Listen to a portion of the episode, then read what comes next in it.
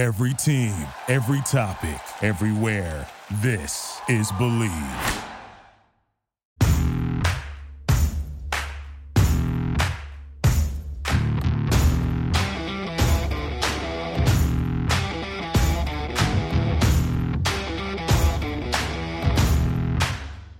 Welcome, everybody, to the Inferno Podcast, episode 23. I'm Dana Scott.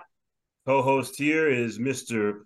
Orange, aka Dr. Patrick Battillo, the state champion of the 4A conference for the Arizona Interscholastic Association. Congratulations to you. Cedric yes, sir. Gonzalez will be late to our podcast today. Uh, we'll talk about a couple things. A lot of rivalry uh, stuff with the Suns and Mavericks on Sunday that chippiness that went on between Devin Booker and Luka Doncic and Devin Booker and Kyrie Irving and the subplot.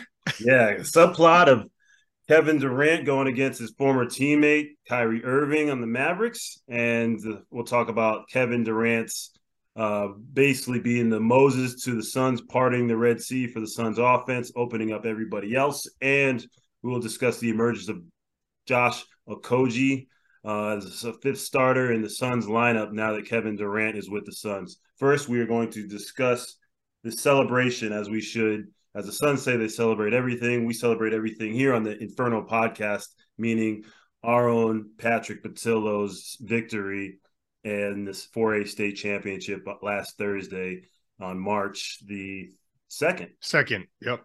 Yeah. So you were an alma mater. Your alma mater is Peoria. Uh, yes, sir. School and you know you I saw your tweet thread you basically started as a volunteer coach and moved into JV and you graduated class of 2004 correct. Yes sir. Awesome. And then now look at where you are man. On top of you know the uh, of, of the AIA's 4A conference with a great group of kids uh, you beat uh, a very very uh, tough Deer Valley squad uh, and they had their own miracle uh, against Mesquite in the semifinals with that last second buzzer beater layup, which was a taste of Mesquite's own medicine from last year with that Mesquite miracle shot from half court. Uh, so shout out to Deer Valley, and let's talk about the cutting down the nets, which was a great moment for me to see with you and your team. Yeah, I mean, you hit it, Dana. Uh, I couldn't be more proud. You know, uh, leading a group of young men. Uh, you know, been coaching for 20 years uh, at Peoria for nine now uh, first five years volunteer and then uh, moved into the JV head coach the same year I took over varsity three games in interim uh, and then uh, was awarded the the full time position that off season and um, you know three years later that year we actually were in the state championship game the year I was interim and uh, came up short in overtime. Uh, Andrew Camacho, who's one of my four seniors, was on the varsity squad, so we had the same locker room, same bench. so definitely wanted to to have a different ending to what we had in in uh, 2020. So, um, an amazing, hard fought game. As you said, Deer Valley, that's a region rival. Uh, we have great respect for them, Coach Jed Dunn and their team. Uh, so, coming in, we had already won twice this year in our region play, and uh, beating any team three times in a year is extremely difficult, let alone in the championship and let alone against uh, a very, very talented squad like Deer Valley. So, um, was a hard fought game. Uh, first half, Deer Valley controlled uh, really every facet. We weren't executing uh, properly. Shots weren't falling. Uh, so halftime, we just talked about those adjustments and uh, you know having just 16 minutes to go out there, leave it all on the line. I have four super strong seniors as well as a great group of underclassmen, and uh, we got out there, we executed well, even having uh, Calvin Winley, one of my starters in foul trouble, who's also a senior, had to sit almost the entire third. And when he came in in the fourth, just, you know, brought that intensity and what he does on both ends. And we were able to, to pull away and get that win. And as you said, uh, you know, no better feeling than reaching the top of, uh, you know, the pinnacle of the sport that you're coaching and uh, to do so with, you know, young men. And uh, as you guide them through not just basketball, but life was really the accumulation of, of everything that we had been working on and uh, the hard work that started over a year ago. Uh, Mesquite is actually who we lost to in the quarterfinals last year. They went on to you know win it all, and so uh, being able to come back and uh, battle that next day all the way up until last Thursday night uh, was truly remarkable. And then cutting the nets down, our Peoria faithful was everywhere. Every corner of uh, Veterans Memorial Coliseum, you saw uh, the the green and gold, and all of our alum and supporters and student section. And uh, you know they stayed till the very end with us. We were there probably two hours after uh, we cut the nets down, just celebrating. There was no game after us, so that was that was great. And yeah, I appreciate you being there. That was awesome to see you and be able to to chat with you right after the victory and uh, yeah, I, like I said, I couldn't be more proud. Now, uh, many of the media asked, you know, what's going to feel better? And it's like the Suns if they do it, and I said, I hope the Suns do it. This will be a perfect year going from uh, my Panthers to the Suns. But um, obviously, I want the Suns to win. But when you're coaching a team and you're as invested day in and day out with the the lives of these young men, you know, you can't replace that feeling of uh, you know winning alongside of them versus the Suns. Uh, that'll feel special to me, no doubt. But uh, there'll be nothing like you know winning uh, with your your high school team that you've coached. Right. I mean, being a super fan is great. And the Suns uh, arena, you are a 13 year season ticket holder, correct? Or 12? Uh, 20, 21 season 21. ticket. 13 is Mr. Orange. Yeah. Right. 13 is Mr. Orange. And so, but to do it at your high school where you graduated, and it's basically 20 years in the making, if you, you know, because of, you know 2004 and you want to do the math included that yeah. year it's just the fact that you love this sport and you know, just to bring up the life angle of this for yourself. You've had a very trying year with your family, and then you actually had your doctorate defended uh, at GCU uh, a couple months ago, and you know, I, I just feel like I just wanted to be there for those big moments for you as a friend and as somebody who is is is really happy to be in this podcast with you and you know to be there for, you know with your your your family for your mother's uh, first service uh, in June last year was something that was moving for me and I was very happy to honor her as much as I could in writing that article about her being buried in the Devin Booker jersey uh, and also what your father went through in October of 2021 uh, and, and you know with his accident that he went through and now he's home uh, actually. So after a year being in the hospital, um, so that it, it's a lot, and it, I can understand why uh, you would you know scream out, you know, to stay as long as you can, not just for the euphoria of a win, but just of what your family's been through, and that's such a thing that needs to be addressed as well. Yeah. Yeah, Danny, you hit on the head. I mean, my mom, I know she was there uh, cheering us on, looking down on us. Uh, and and that's it. The day she passed, it was early in the morning of, of five thirty uh, is when she took her last breath, and then we had uh, this was in you know the summertime, so we had uh, our open gym, just weight rooms at ten thirty. So after being with the family and um, you know seeing that she was settled, uh, I went right to that, and and we did our normal prayer, and I you know informed the team, and a lot of them were shocked I was there, but uh, that's exactly what she would want, and so that's that's every day that's what i wake up and strive for is she wants to see that smile on my face. She wants to see me uh, bringing joy to others and making them better. And so i know um, i have continued to to fulfill that. And then getting you know that victory uh, you know for her uh, really was uh, the pinnacle of that night. And um, being able to to just be there and celebrate, knowing that you know she's looking down and proud. And uh, my dad, I took a picture with him. I brought the trophy over. Uh, we're gonna have a celebration Wednesday at the school uh, to honor the team. So uh, I took the trophy and, and brought that to my dad, and he got to take a picture with it at his his, his group home, and um, you know to see the joy on his eyes too that the the boys are able to do that and we were able to achieve it is is truly special. That's awesome, man. That's perfect. Absolutely perfect. I mean, it's a storybook ending and continuation, I should say, because you still have to defend the title. So yeah, what's it yes, take to defend it? Yeah, I mean it. It doesn't get easier, right? We lose four key seniors. Um, I have you know three or four key sophomores and a couple of juniors uh, that are that are instrumental. So you're you're losing you know a big chunk of that. Um, and other schools like Deer Valley, uh, you know, Mesquite's still strong. You have uh, St. Mary's in 4A. Uh, you have Cactus. So there, there's quite a bit that are still going to be competitive. And for us, it began, you know, I gave them Friday, Saturday off of basketball, but, um, you know, then the, the AAU tryout started on uh, Sunday yesterday, and then we were in the weight room again today. So um, it's, it's around the clock, um, you know, 24 7 in terms of 365 with breaks in there for your body to rest. But in terms of like work ethic and approach, um, you know, we won we we are appreciative of that, but now you know we continue on, and it's it's on to preparing for next season. Yeah, and my other question about the open division is something we need to talk about because the AIA, Arizona Interscholastic Association, this is a very polarizing topic for coaches and parents, especially for those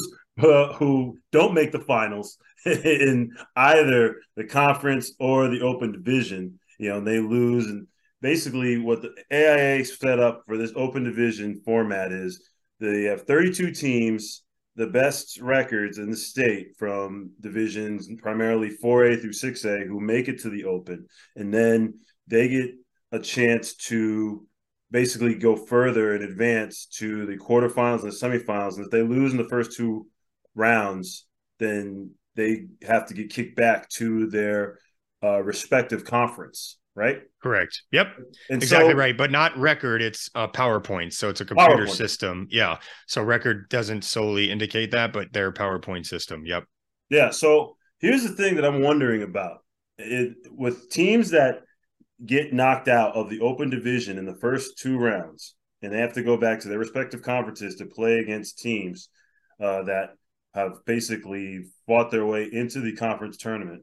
Is it a a, a kind of a roadblock for those teams get having to play against teams basically in a consolation format, com- being kicked back into the conference tournament, and those teams possibly making the finals. I know from the girls' side because I used to cover girls basketball, some boys, you know, primarily on the uh, prep basketball side in, in Arizona. And uh, but I'm wondering, what is your opinion about the teams that get kicked back, and then you have to face them after they've already lost in the open division, which is basically the pinnacle of the state tournament.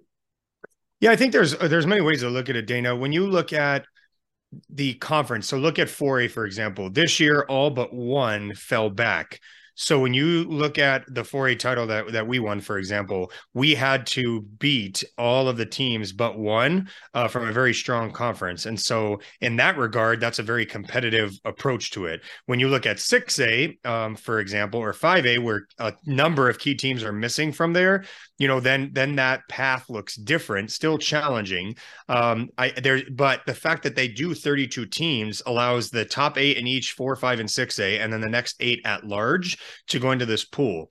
And I think that the value there is these young men want to compete for a state title. And unlike football, if you get placed in this and that's it, like look at Cactus football, not this past season, the season before.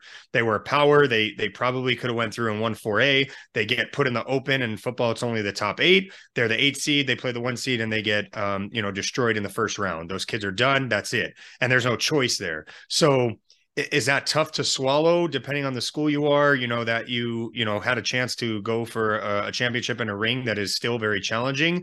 You know th- there's always debate to be had either way. What i love about the 32 team format is you get so many teams and experience and opportunity to get there and look at you know for example the the championship game where you have perry versus sunny slope you know sunny slope wasn't a very high seed but they played great basketball they played hard um, and then they get to the the championship game and that game isn't competitive at all and and neither was a girl. So both of the open games, um, championship games, I think were the least competitive and exciting of all conferences and all all of the open division included and I was at almost all of them except for 3A and below. So I was at everything else for 4, 5, and 6A and the open.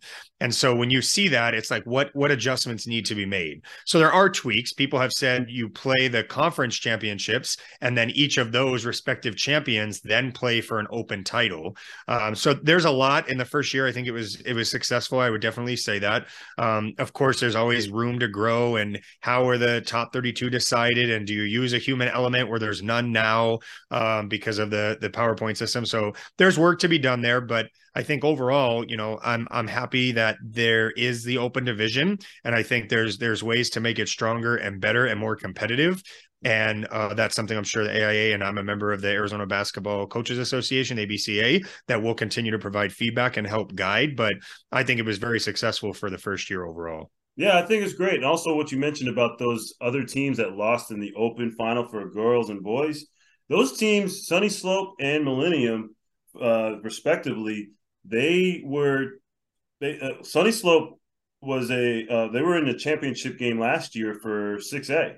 Yep, exactly. Yeah. Right. And Millennium is a four-time champion in 5A girls. Yep. So they basically got that far. And Millennium had its own struggles and they found their way. And Sunny Slope was a 10 seed. So Yeah. They found their way and they went on their their their their stride and and as teams are supposed to figure out and then go on their uh, drive and basically figure out their way and their run late in the season to get to where they got, and then they fell short to a better team. That's what tournaments are all about. I mean, Oh, they yeah. basically just have to regroup and just will themselves to the end, and then just not complain about the results, whether they win or lose. And obviously, you're not going to complain when you win, but if Yeah. you Oh, lose, yeah. you just say, you know what, we did what we did. You know, there's no moral victories, but there's nothing wrong with second place as we encountered uh, the best team and we did the best as we could. I mean, Perry has they won the Open Division boys title. They have basically two All Americans. Koa Peat is going to be an All American.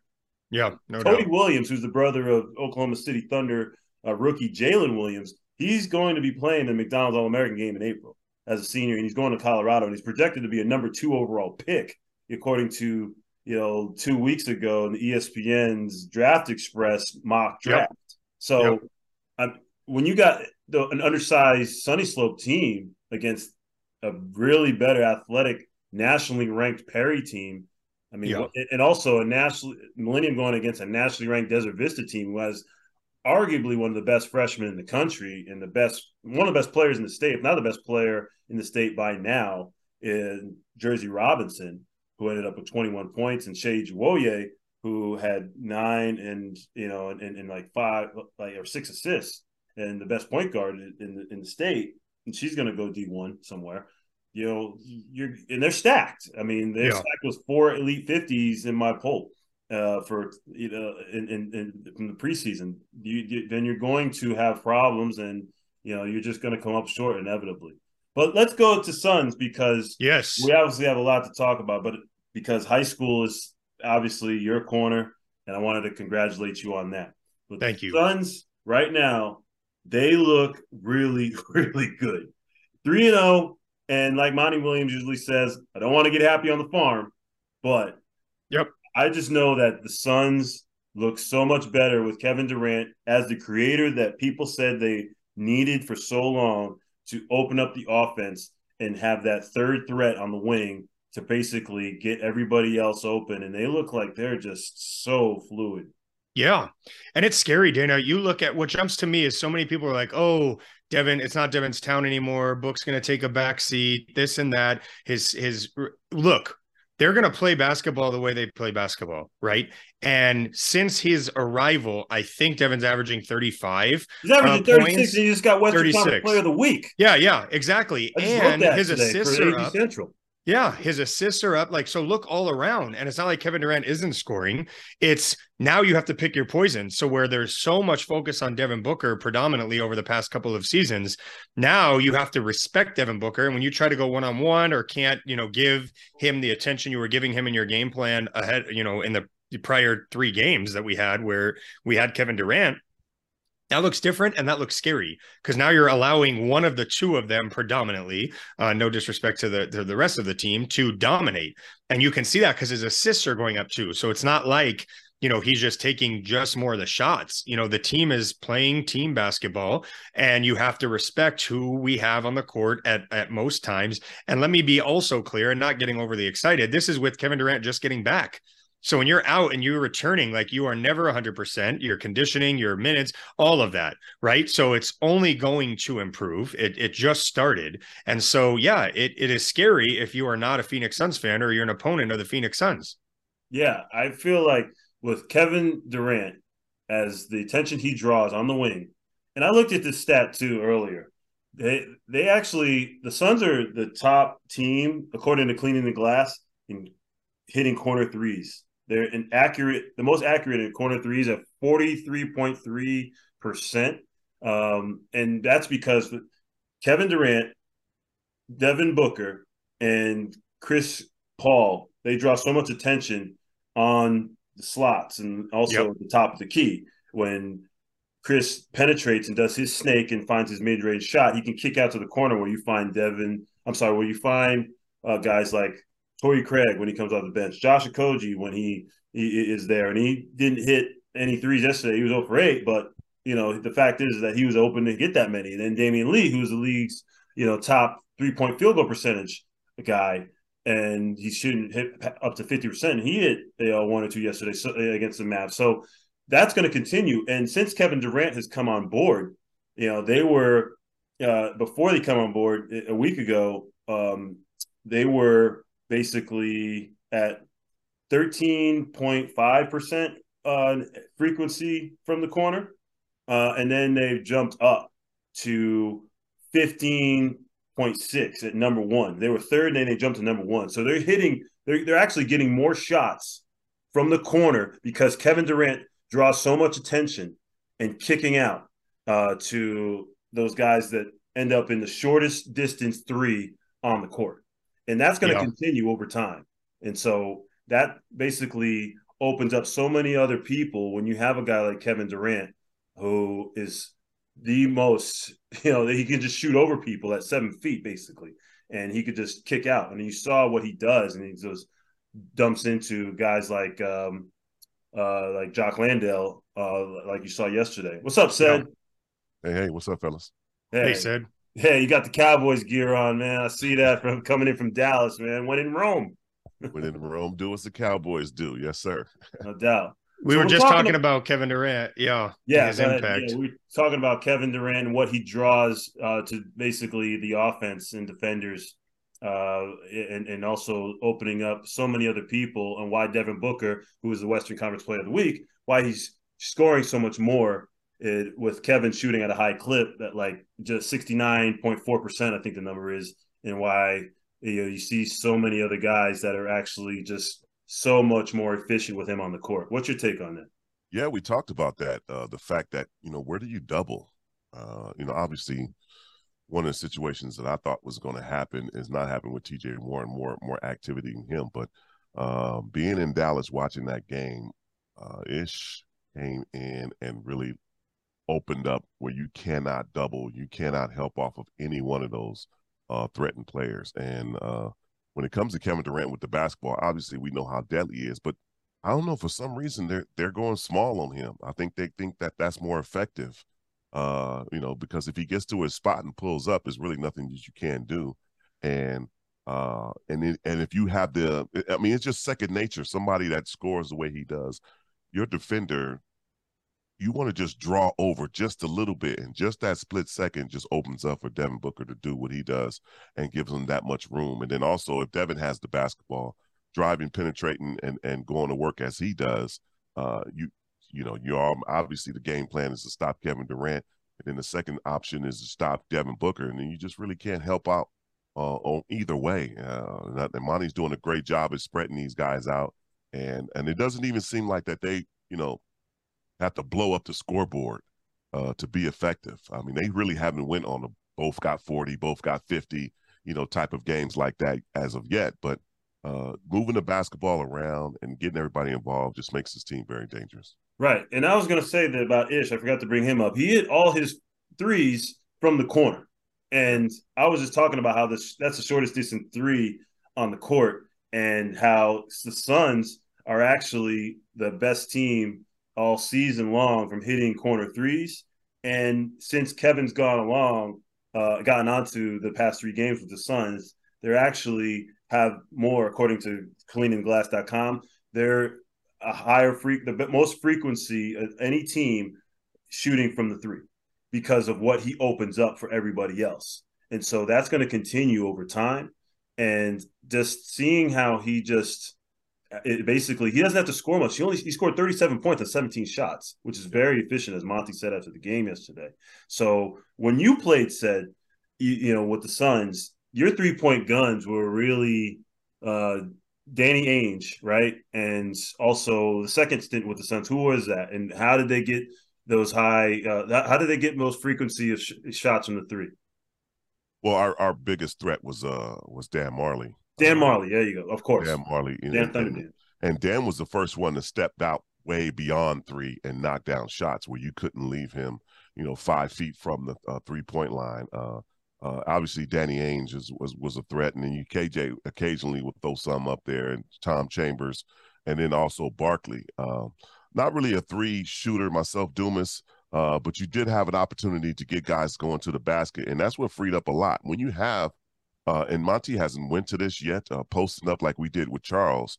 Uh, that was a physical that that physical type of game where you had to double. If you didn't double, it's funny because I was just watching Charles torch Golden State in Golden State Game Three, and, and Donnie Nelson, Big Donnie Nelson, saying he's not going to double Charles. I mean, it's just it just opened up so much for not only Charles to go bananas, but uh, if you did double Kevin Durant or or Devin Booker in the post, or or even if you go down to Ayton, uh, you got shooters and, and slashers and cutters that'll make it so much easier and make it very difficult for defenders to try to guard that.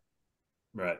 My next subject, our next subject we're going to talk about is Devin Booker and Kevin Durant. I want to call it the Kev Dev show because these guys are drawing so much attention to each other, and it's just that Believe had their top ten, and they had Kevin Durant uh, and also Devin Booker as one of the top ones. Shout out to Alex uh, for getting that in. So, are they the best duo in basketball right now, or is that just you know pretty much recency bias? So of course it's easy to say, okay, it's three games in, let's just jump to conclusions. Um, but it looks very, very promising. I, I will say that. So to stay balanced, um, there, there is as as Ced said, and I talked about before he jumped on. You have to pick your poison, and whatever the game plan was to handle the Phoenix Suns prior uh, to Kevin Durant's arrival and a lot of that focus was on Devin Booker, that that has to look very different. And you can't put all the focus just on Kevin Durant, or now you're unleashing Devin Booker. And so, because of that, and how as a coach you're going to game plan against you know, that's just two of the monsters. Then you have obviously Chris Paul and what he can do, and then DeAndre Ayton. And so you yes, you have to respect that this is one of the best one two punches in the league right now. And again, only three games in. Um, Kevin Durant coming back from, you know, getting healthy, Devin Booker getting healthy as well. And so it's only going to get better in terms of their chemistry and and teams are going to have to make that adjustment. So early, but I would say you you can't not have these two in the discussion when you're talking about a best one two punch in the league right now. Without a doubt. I mean, the the way they play with the basketball, the way they play without the basketball, um, and and very underrated is Kevin Durant's defense. I, I think that it's just a phenomenal the things that he does uh, coming across and helping. He wants to be aggressive. I, you know, before he got traded to Phoenix, I watched a game. Uh, I was in Dallas watching him play against Brooklyn when he was, and he guarded Luka the whole time, like, and didn't want to switch. And obviously that wasn't going on vice versa on the other end. Luka wanted no parts of Kevin Durant uh, uh, defensively, but you know, for you to be uh, the extreme offensive player uh, that you are, to want to get down and and and and try to stop their best offensive player, you know, to go back to Kobe days, and uh, know, I don't, I don't even remember Jordan. Uh, I thought Scotty always had the assignment as the best offensive player. He was supposed to guard that best offensive player. as you remember, the I think it was the '84 excuse me, uh, the 90 or 91 finals where he switched on Magic. Yeah, he got it in full court when nobody did changed, that. It just nope. changed the whole dynamic of the series. They swept them uh, one, two, three, four after that first win by the Lakers. Uh, so, you know that that's a factor that you're going to have to employ in. I mean, Kevin, you know, uh, he, he's that far away from going to the finals and probably winning the championship. Uh, you know, when his foot his foot was on that three point line and, and on that turnaround uh, shot at the buzzer. So you never really know. Oh yeah, uh, that's why I always say it's always got to do with health. It's always has to do with luck. Uh, but you know, if if you know he wears a size 17, if he had a 15 on, they'd probably be going to the finals that year. it's true. Yeah. Now here's a stat that I just saw. Now last night when I was watching Sports Center, um, Wilt and a bunch of other guys uh, were actually the first the, the, the duos for the first three games together. Wilt was in there with the Warriors and then number four was Booker and Kevin Durant, and I think the numbers are like somewhere in the 180s. But I saw a stat with the Knicks last night, and they're on a nine-game win streak. So Jalen Brunson and Julius Randle are both in the top five for total points since January 1st. So they're the highest scoring duo in the new year, according to StatMuse. And they're basically on they're 12 games above 500. The Suns are seven games above 500. Their Suns are in the four spot. The Knicks are in the five spot. The difference is, that the East is so top heavy yeah. with so many teams in you know that are over 500, well over 500 in the top seven or the top six. You know that before the play-in uh, structure comes in, that they are basically the the Knicks are so so good and that they're going to basically be lower than where the Suns are, even though they have a better record. But the way that the potency is between KD and and uh, also with Kevin, I mean with Devin Booker, that they're basically going to continue to rise, and you got to wonder what's going to be in the way for you know who's going to be in the way to stop them uh, come this you know the next rest of the season where they have 24 games left, and we get a preview on Saturday where it could be a Western Conference final or Western Conference semifinal between the Sacramento Kings and the Phoenix Suns Saturday, March 11th. And they're the, the Sacramento Kings are the number three seed right now. So we'll see what happens if the Kings get that far. But I have my vote for Mike Brown for Coach of the Year right now for what he's done to turn that team around. And they weren't even projected to be in the playoffs if the, the play-in was supposed to be their ceiling, basically. And now, you know, their ceiling is way higher and they're better than the Suns on paper right now. And, but in terms of talent, the Suns are better. But the last topic we're going to go into before we get off is the emergence of Josh Okogie. Okogie, I should say his name right. I've covered him enough and written about him enough. I should say his name right. Okogie is averaging before yesterday, where he had just nine points. He was averaging about just over 17 points, shooting over 50%, 47% and change from the three, and he's got like five assists, and he's getting to the line. So, what do you think is opening up for him over the past month and a half? Well, I think the biggest thing is that position that me and Richard played. If I want to go back to our '93 team, is that people are not they're figuring out like choose your weapon. You know, and obviously now with Kevin here, it's it's you know obviously stop Kevin, stop Devin, then you got to deal with the, the, the craftiness of Chris Paul, and then if you miss a shot, which I have to give props to, oh my God, the way Ayton stayed in that basketball game Saturday after Sunday afternoon and stayed focused, got a couple of key rebounds late, uh, and just staying together. Uh, that that is key right there. Not getting lost and and and your opportunity uh, not to have the basketball, uh, not getting lost because this is a different basketball team. This is a different way that they play. But I think he he he really understands he has an opportunity to score a lot of points. Uh, to get putbacks. Uh, he crashes the board because most of the, the, focus is on Devin. The focus is on Kevin. Uh, and he gets a lot of puts back dunks and tips ins and stuff. You know, just being active. Um, um, and and everything, uh, you know, is free money you know, with him. Obviously, stat books show that he, you know, he's been up in the 18s in, in the past few games. Uh, but everything that that he comes about and grabs and gets, it, it's just free money, and it's just an opportunity for the Suns to just get better. Uh, will he be an option where you're you're trying to stop and gear him? But you must be aware that if you do go double, he's going to follow you in or he's going to put himself in a position to you know get a tip in to, to, get a key rebound or or his biggest thing is the rebound slap he just slaps the ball out and it goes back out to paul or or, or booker extending possessions is key and that's he's so good with that Torrey's usually good with that too because he averages like 2.4 offensive rebounds per game more than okogie but uh, Okogie's definitely one of the best leapers that the Suns have, and those follow up dunks and just those slaps and being able to Superman his way to get in, you know, two or three more possessions. Patrick, what's your take? Yeah, as a coach, you love it. Uh, so as Ced was describing, he's like a garbage man, um, and and as a coach, you love that because they're gonna do they embrace their role. Uh, there's a position for someone like that, and he shines in it. And so, uh, to Ced's point, it makes it even more difficult because it's not someone you could just disregard from a game plan perspective. Uh, because if not, he's going to make you pay, and that puts a lot more pressure on the opposition to make sure that they have a, a solid game plan, or else we're gonna have opportunities because someone is going to capitalize. And that's exactly what he's been showing that he can do, which is huge for him in terms of his opportunities with us. You know, we lost Jae Crowder. And so the role that he plays, yeah, it's not the same toughness in terms of like that, that tough guy, but in terms of what he does on the court and what he brings, uh, that that's exactly what he needed to do uh, to help us and earn some more minutes. Absolutely, absolutely. Well, thank you guys for listening and coming on. Patrick, again, Dr. Patrick Battillo, congratulations on getting the chip for 4A state championship. And thank you, thank you. thanks for coming on. For I'm Dana Scott. Thank you for listening to the Bleav Network. It is episode 23 of the Inferno. Until next time, y'all, we'll talk more about the Suns on the next episode, of course. Peace.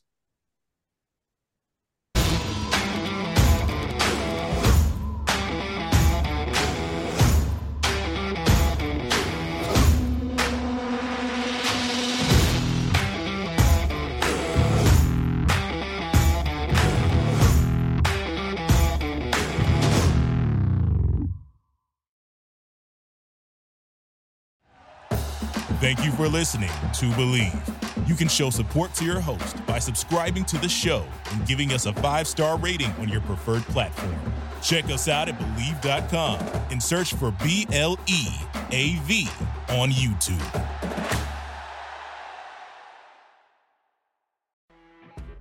You know, when you're listening to a true crime story that has an unbelievable plot twist that makes you stop in your tracks? That's what our podcast, People Are the Worst, brings you with each episode. I'm Rachel. And I'm Rebecca. We're identical twins who love true crime cases that make you say, didn't see that coming, and we hate the people responsible for them. Listen to People Are the Worst now on Apple, Spotify, or wherever you get your podcasts.